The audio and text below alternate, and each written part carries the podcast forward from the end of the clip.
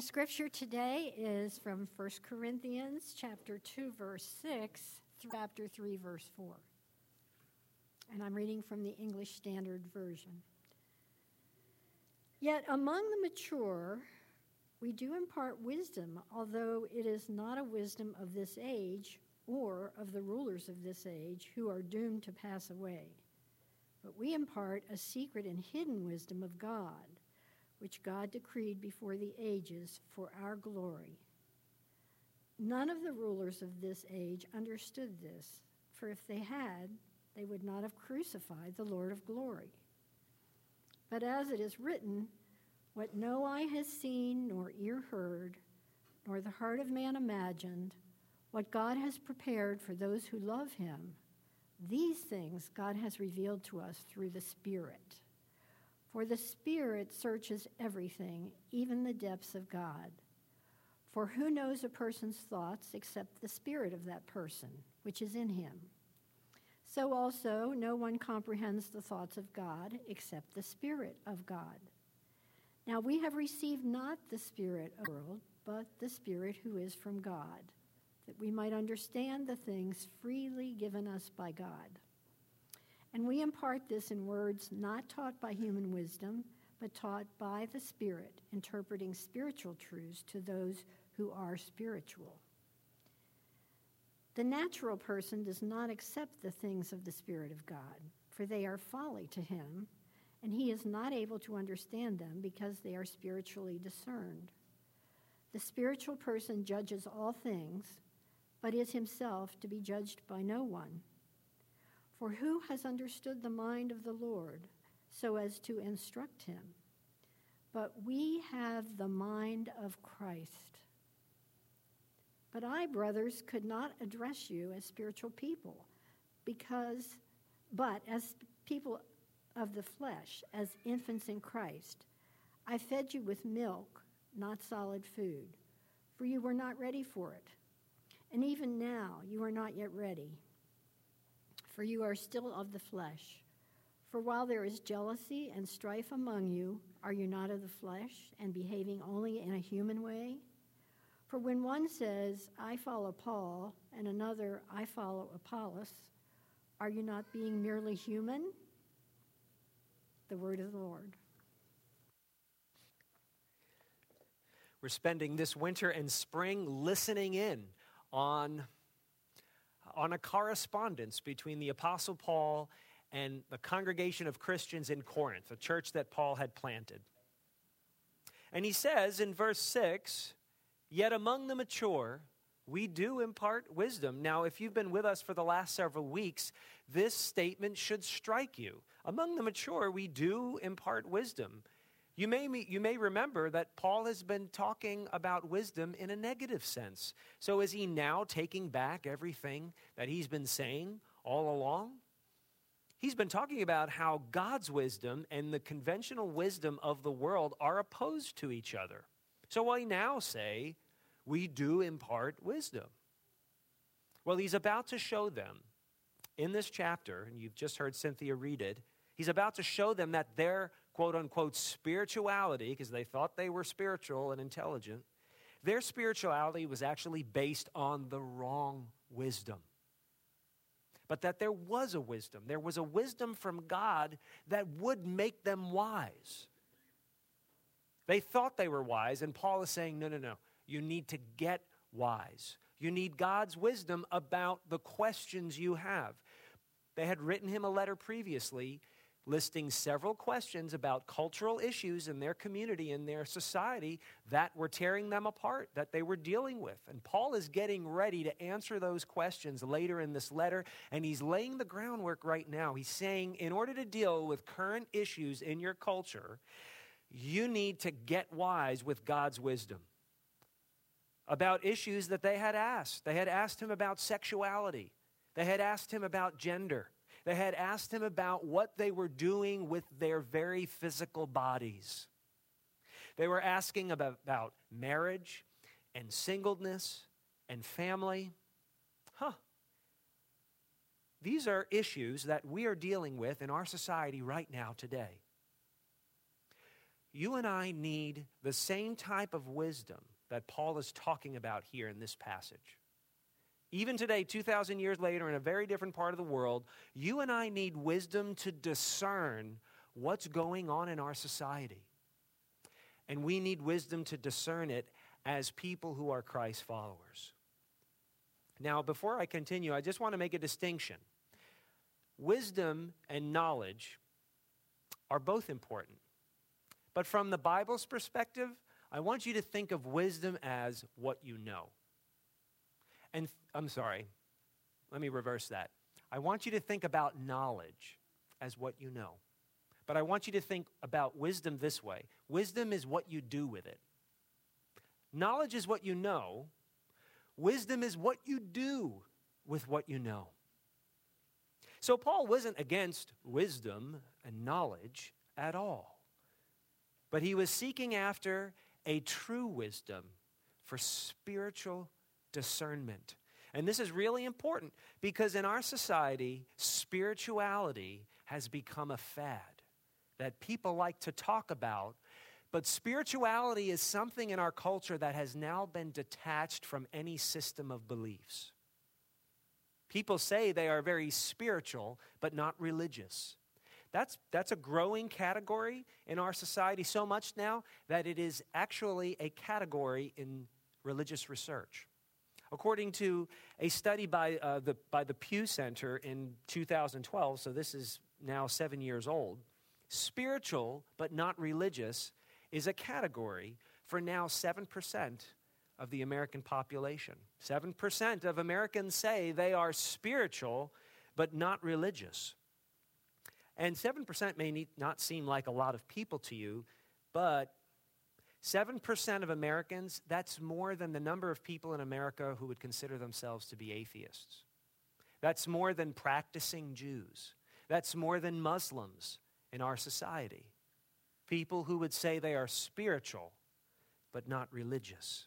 Spirituality detached from any objective sense of truth, right or wrong, or a worldview.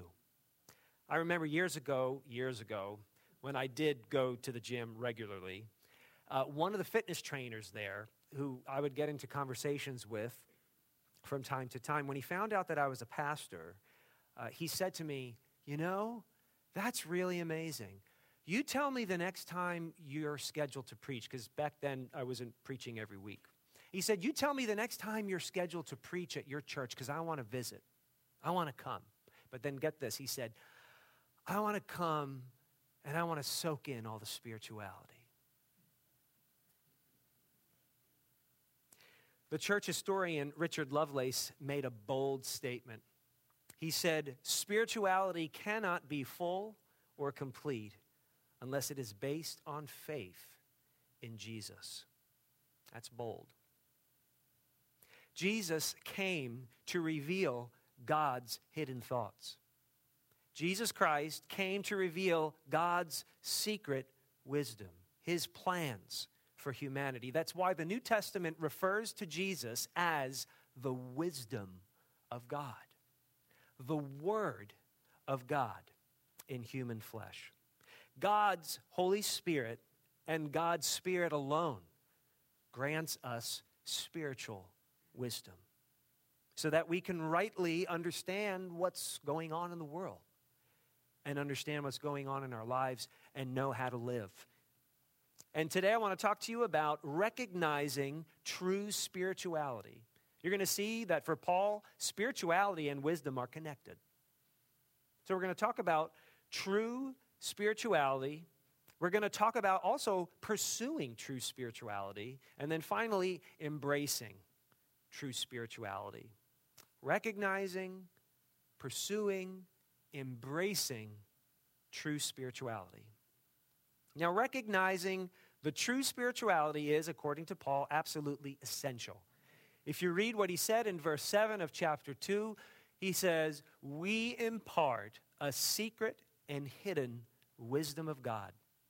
Now, this, this would have tickled the Corinthians' ears.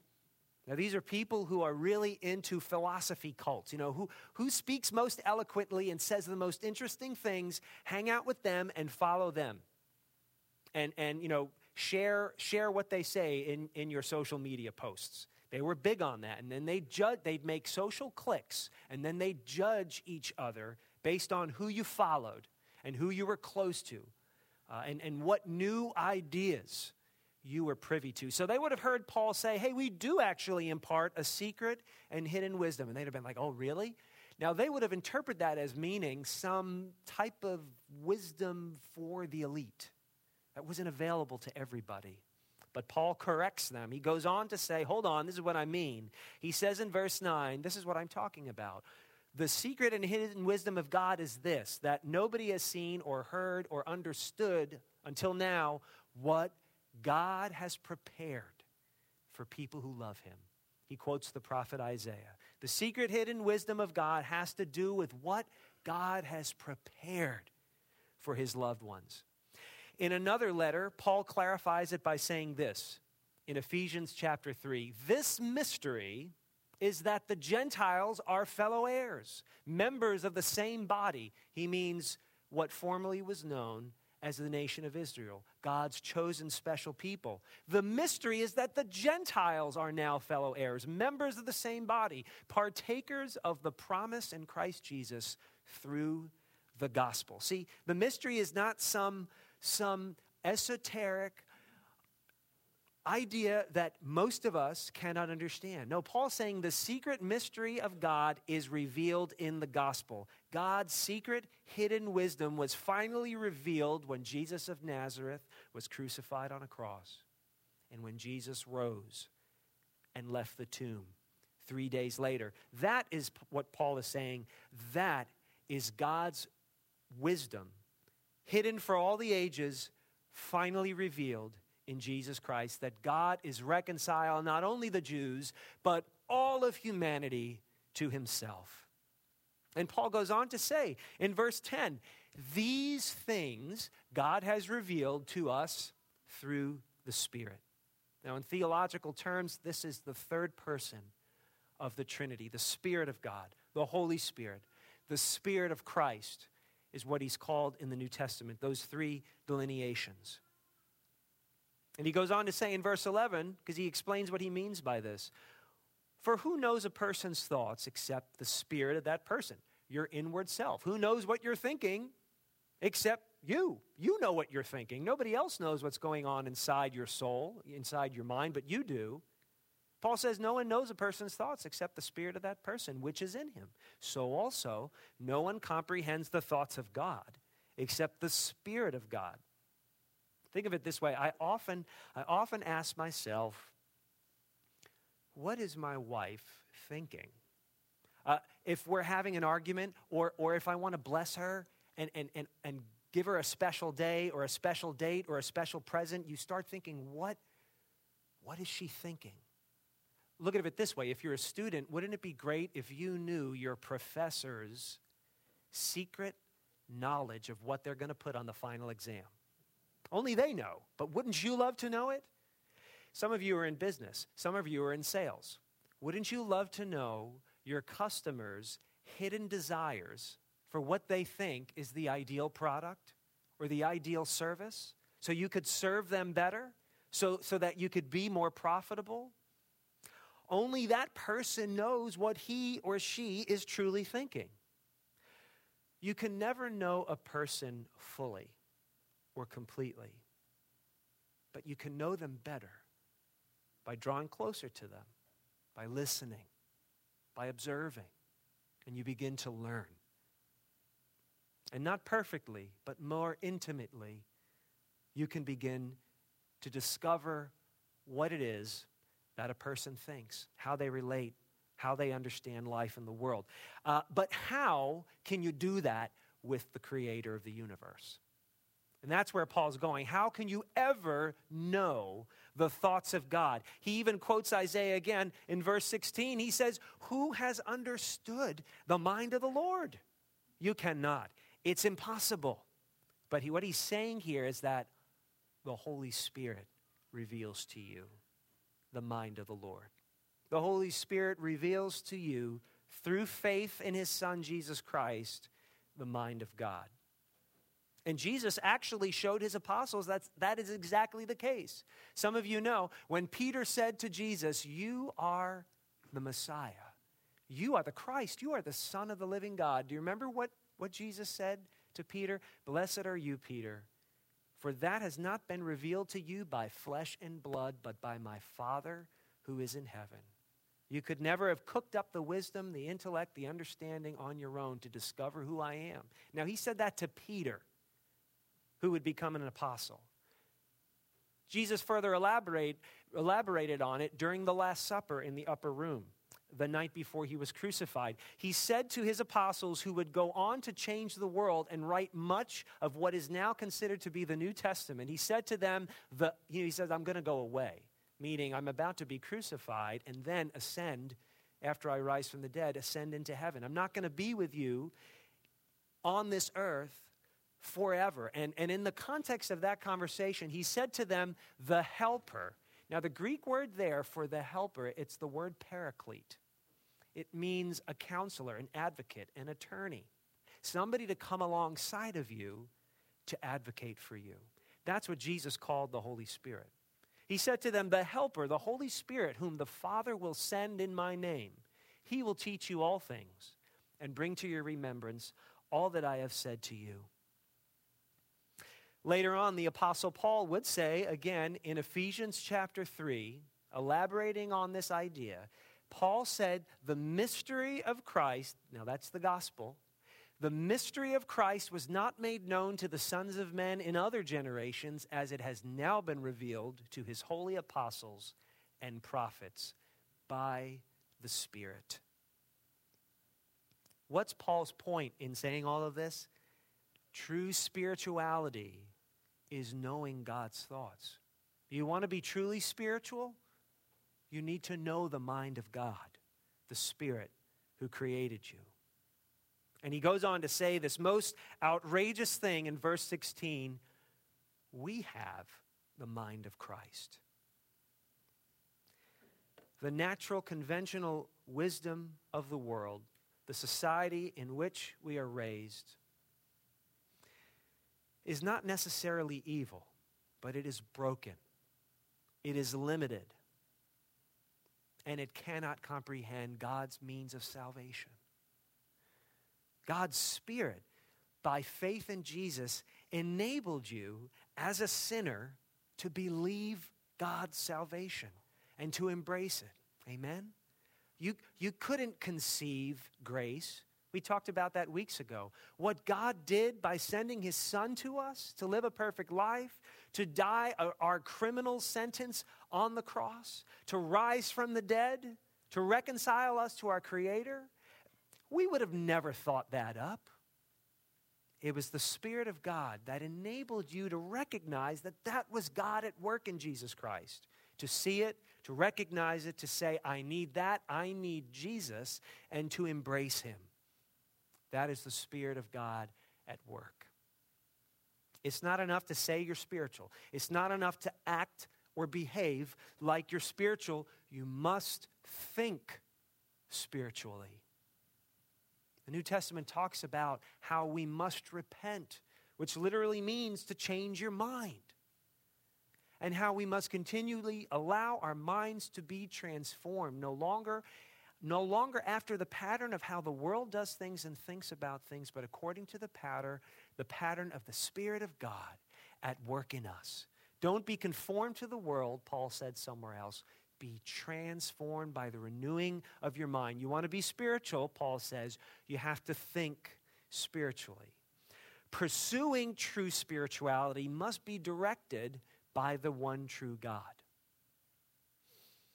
I want to encourage you today to reframe all that you have learned up until this point in your life. Reframe all that you have learned and all that you know in light of God's wisdom.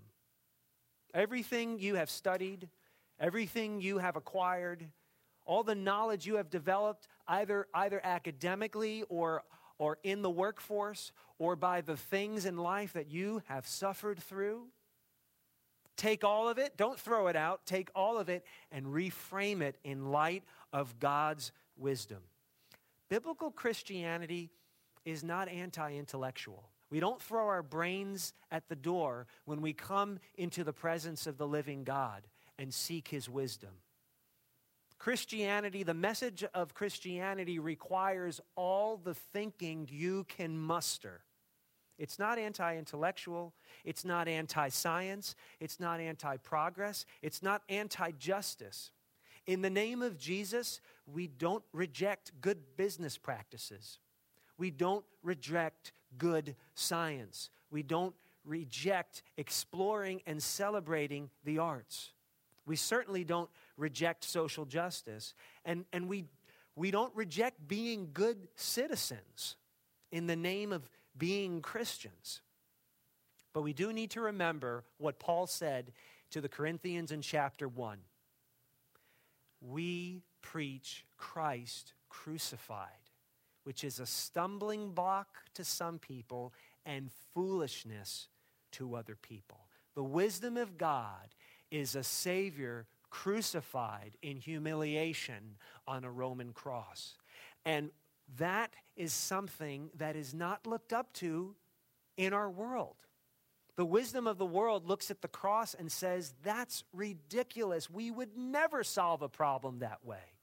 So we have to remember that. We don't throw our brains, our creativity, our desire for justice and government and good politics at the door when we come to faith in Christ. Frankly, most of those systems in our society exist because Christians were using their faith in science, in the arts, in government. In a secularized society, which is where we are now, we don't throw all of that out in order to follow Jesus. No, but in the name of Jesus, we must now apply all that we know in light of Jesus' wisdom. And what's his wisdom? That the greater must serve the lesser. The wisdom of Jesus on the cross is the reality that in order to achieve healing and peace and progress in all of our worldly endeavors, we must humble ourselves in order to serve one another. That's the wisdom of the cross. That's what absolutely stumps and embarrasses the conventional wisdom of our world. God hanging on a cross. And, and that's what we must remember. That's the wisdom of God to save humanity. It's not sexy, it's not popular, it will not make you look intelligent and successful, but it's God's wisdom for your salvation, for the forgiveness of your sins, for the eternal redemption of your body, for the peace and prosperity of your very soul. So reframe all that you have learned and what you know in light of that wisdom. Worldly wisdom doesn't think that way, so we have to develop some consistent habits. And I'm just going to mention two to you right now two habits for Christians that you have to be about and practice daily. You've got to wise up and you've got to sober up. Wise up and sober up because the world is not going to help you think according to the wisdom of Christ. And when I say wise up, I mean begin to practice the wisdom of Christ to discern today's issues. And we're going to get to all of these in the coming weeks because Paul deals with them all in this letter sexuality and what we do with our bodies, and how we look at marriage and relationships and singleness and family. We're going to start getting into all of this next week. I hope you come back. Sexuality in the body, human life, family, marriages, singleness, all of this. We glorify God by becoming servants to serve one another because that is the wisdom of a crucified Messiah. And Paul's going to show us in all of those issues, which are really current issues for us, he's going to talk to the Corinthians about how to recast all that they know and all that their world is telling them about these different issues, which are now hot topics for us, according to the wisdom of Christ, according to the idea that we glorify our Creator by becoming humble human beings to serve one another. It's going to be interesting to watch it unfold. Wise up and sober up. In all of these areas, in all of our endeavors, worldly thinking is opposed to the wisdom of Christianity. And so you must you must ex- expect opposition. in your work, where you study, in your social groups, in your family, you're not going to be the most popular person. You're not going to be the person that everyone thinks is the smartest, is the most intelligent, is the, is the most likable, even if you are likable. Because the wisdom of this world is opposed to the wisdom of the cross. And if you live by the wisdom of Jesus Christ, you will expect, you must expect opposition, external opposition. You also must expect opposition from within yourself. And maybe that's more important for some of us. Pursuing true spirituality is not a natural inclination. Paul said, right in the middle of, of this passage in, in chapter 2, verse 14, the natural person, kind of like who we are when we're born, who we are, if, if, if the God of the universe doesn't have an impact on us, the natural person does not accept the things of the Spirit of God, for they're folly to him. And he's not able to understand them because they are spiritually discerned, you see? Because they are spiritually discerned. If you're not a Christian, it's not a matter of intellect that you're not a Christian. It's not because you're too smart for Christianity, and it's not because you're too stupid for Christianity. According to Paul, the reason you're not a Christian is a matter of spiritual discernment. Biblically speaking, the fool is not necessarily somebody who's not intelligent, it's somebody who denies the wisdom of God. In the book of Proverbs, chapter 1, the teacher says, The fear of the Lord is the beginning of knowledge. Fools despise wisdom and instruct and instruction if you don't seek spiritual discernment, you will miss what God is doing in the world. You will miss what He is offering you. It's just like the rulers of Paul's day. Because they completely missed what God was doing, they crucified Jesus of Nazareth, which is the point Paul makes earlier in the passage. If they had recognized the wisdom of God, they would have never crucified the Lord of glory. Now, if you consider yourself to be a Christ follower, are you rejecting the wisdom of God? Paul opens chapter 3 by saying, Brothers, I could not address you as spiritual people. Now, he's talking to a group of Christians.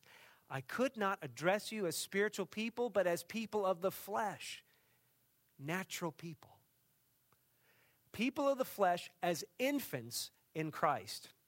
Now, he's not saying that they didn't have the Spirit of God. They had received the Spirit of God. What he's saying to them is, you're acting as though you do not have the Spirit of God. You're acting like babies. And the proof of it is, if you keep reading the passage, Paul tells them it's their fighting, it's their conflict.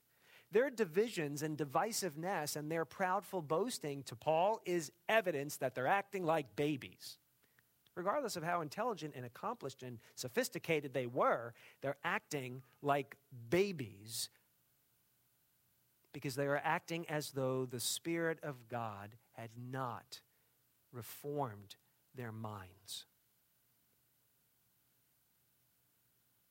A lack of spiritual discernment will blind you to the truth, friend. Or a, a, a lack of spiritual, uh, a, a lack of spiritual discernment will stunt your growth in the truth.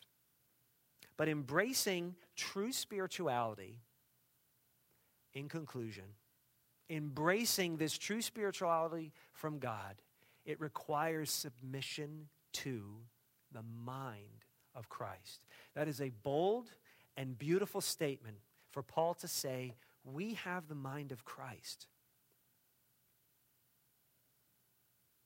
And when you ask yourself, what in the world does Paul mean? I want to refer you to something Jesus said to his apostles. Again, the night before he was crucified, he said to them, I no longer call you servants, for the servant doesn't know what his master's doing. I have called you friends. Because all that I have learned from my Father, I have made known to you. This is really important because it shows us that wisdom the wisdom of God is only available through a friendship. It, That's, that's how we receive and submit to the mind of Christ by realizing that this is a relationship. You know, desiring to be spiritual without pursuing the Spirit who made you, it's like desiring to be friendly and not pursuing a friendship with anybody. Friendship requires an object, spirituality requires an object. It must be connected to true objective to objective truth, which means spirituality must be connected to a person who has made you his friend. Somebody who knows intimately what he thinks and he even call he even says I have taken everything that my Father has made known to me and I'm making it known to you. You didn't want to pursue God. You never would have recognized it but he pursued you in the truest form of friendship the world has, has ever seen. Jesus showed you the love of God by sacrificing himself for you on the cross. And it's there that we begin to develop a friendship with the God who pursued us. And by looking at Jesus and by embracing Jesus and submitting to Jesus in all of our pursuits, we have the mind of Christ, which is to say, we have the Spirit of Christ, convincing us of spiritual truths through the gospel. That is the basis of everything else we're going to talk about in 1 Corinthians. We need the mind of Christ, the wisdom of God, to properly discern everything we see in our society and understand how it applies to us. God's Spirit and God's Spirit alone grants to us spiritual wisdom in order to discern, in order to recognize Jesus. The Spirit of God enables you to recognize His Son for who He truly is, for what He's truly done, for what He wants to see happen in your life. So, do you want to be spiritual? Great. But embrace friendship with Jesus. That's where true spirituality begins. Let his mind change yours. Reframe all that you have learned and all that you know in light of his wisdom, which is the cross and an empty tomb. Let's pray. Father, as we come to your table, we ask that you would set aside for us these normal elements bread and a cup. And, and we ask that you would nourish us spiritually as we remember the death of your Son, as we have hope that he rose from the dead and is coming back. Father, would you grant us the wisdom of your Holy Spirit at work in us? And Father, if there is anyone in the room today who has yet to receive your wisdom, in Jesus, your Son. Uh, Lord, I pray that you would bring them closer by your power to see Jesus for who he truly is. Amen.